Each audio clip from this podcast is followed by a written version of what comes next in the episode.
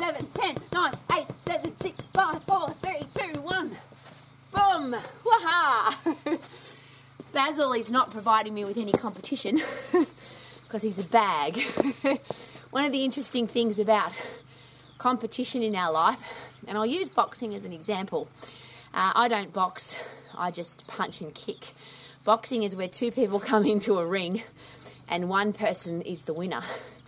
And for me, that's the ultimate sport. Now, probably close to that, if you don't want to get hit, would be tennis, for example, where two people go onto the court and one person wins. They're obviously both really fit, they're both good at tennis. Uh, the person with the strongest headspace is usually the winner. I think boxing's the same. Obviously, if you're going into a boxing fight, you need to know how to fight. Uh, you also need to understand the strategy of the other person, of course. And interestingly, one of those sports where whether you agree with the sport or not, uh, you can win by knockout. So I'll use an example there.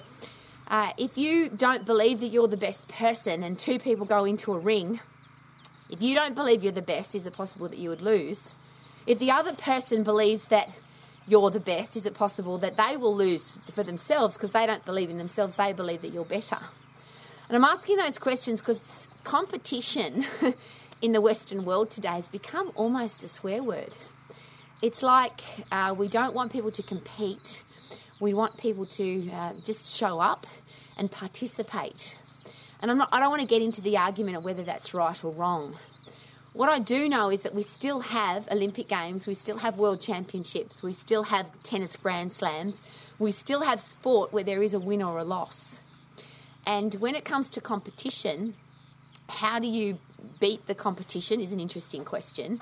How do you deal with competition in business? And that's one of the things that drives a lot of people crazy. You know, there's there's somebody coming into competition with me, or how do I keep up with the competition, or what's the competition charging? And it screws with their head because there's other people doing the same thing that they do. And I'll just use that as an interesting side note. If you are, a, and my husband's a martial artist, so he's constantly competing, world level, world championship level, World Cup level, international level competition. And one of the things he's always very thankful for is that there is competition, particularly at his age, because if if nobody shows up to compete with him, he can't fight, he can't have a competition. And couldn't that be a headspace to consider in business? Isn't it possible that if there is no competition, you would get lazy or you wouldn't be your best because you have nobody to compete with? You can train on your own. You can come to the martial art mat, mat and have a box. You can box Basil like I do, just punch Basil. But that doesn't make me any better at the sport. That just keeps me fit and strong. If I want to get better, I need competition. Isn't that true in business as well? If I want to get better, I need competition. So, how about first of all, we be really thankful for our competition, whether it's our sporting competition or our business competition, or even if we're competing for a in, a in a bodybuilding event, or we're competing for a relationship, or we're competing for a spot on a school board, or we're competing for a position in, in, a, in a business. If there was no competition, how would we get better? Could we be thankful for it? Then, is it about beating the competition? And that's where that argument comes in. If you show up, whether you win or lose, does it matter? And I always ask this question who are you competing with? And I'll use K Man's headspace when he goes to a world championship into onto a mat to fight. He goes fully prepared. So he's fully fit, fully strong. His, uh, his headspace, he's, he's actually a man who is fearless. He's not courageous where he feels the fear and do it, does it anyway. He's fearless. You can actually see in his eyes when he fights that he's fearless. So he goes fully prepared.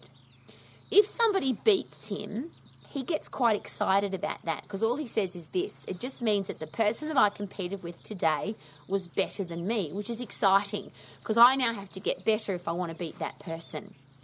If he goes into competition, which I've never seen him do, but if he goes into competition, if he wasn't fit enough, wasn't strong enough, wasn't prepared enough, and wasn't mentally tough enough, and he lost, then he's not angry with his competition. He's just, now I know what I have to do differently. Now I've never seen him do that. But isn't that interesting? It's a, just a different headspace.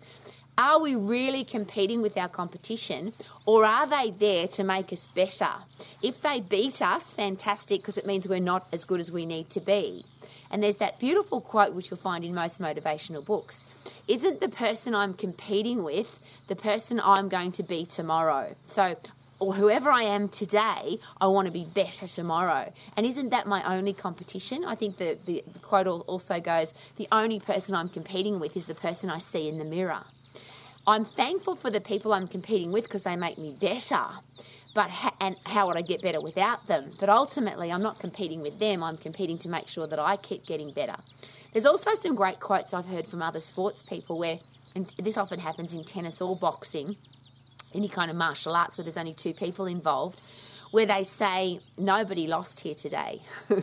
So somebody might have got the gold medal and somebody else got the silver medal, but they both competed at at top level. Uh, there's tennis players who say that they might the blokes might go to a five set match, and it was really close, and, and one guy wins by you know just the one point, but they both played at their at their hundred percent effort. They both put in an amazing performance. It's just that one person got that little pip at the end, and that's a beautiful quote. Nobody it's nobody wants to compete with somebody who's not as good as them, and I use again martial arts.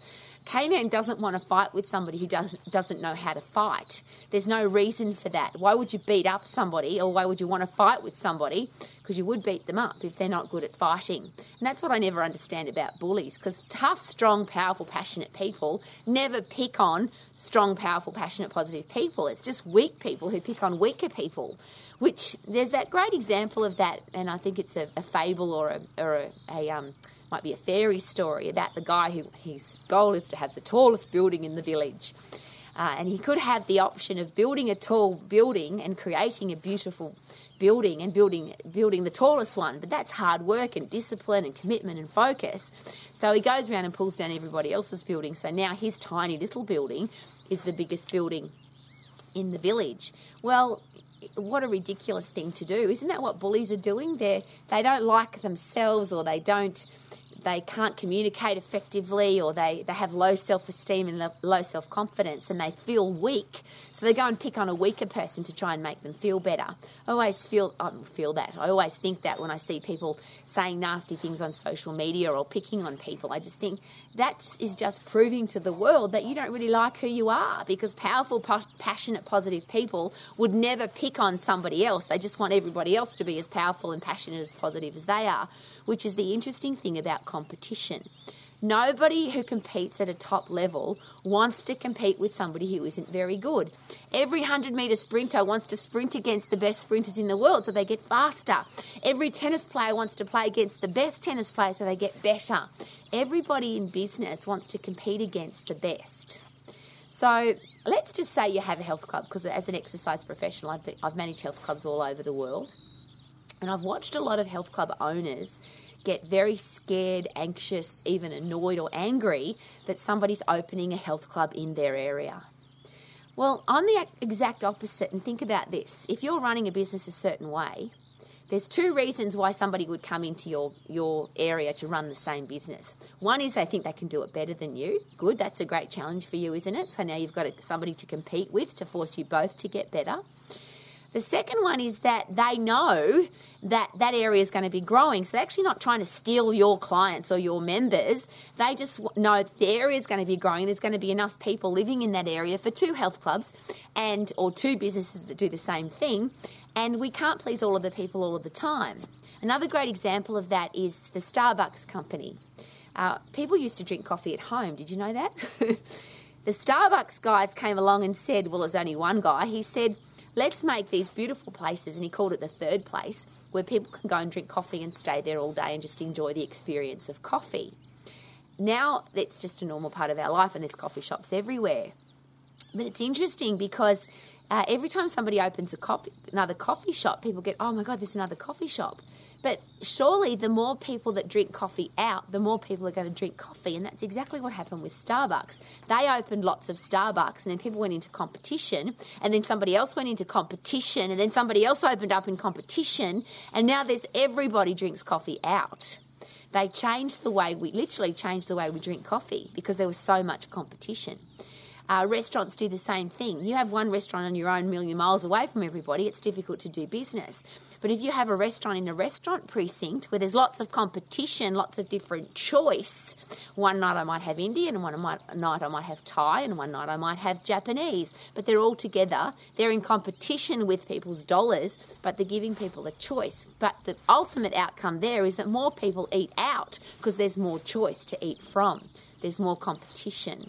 So, why are we so scared of it? If you are an exercise professional and you're a, working in a health club, for example, the more personal trainers, the more personal exercise coaches in the facility, the better, because it means that there's a culture of personal training. Now, I don't like to use the word you know that because for me, personal training, there's so many people that have had a bad experience with a personal trainer, and often that bad experience is because somebody was working in a facility, a new trainer came in, they got all scared, and, instead of getting better at what they do, they got worse because they got scared of their competition.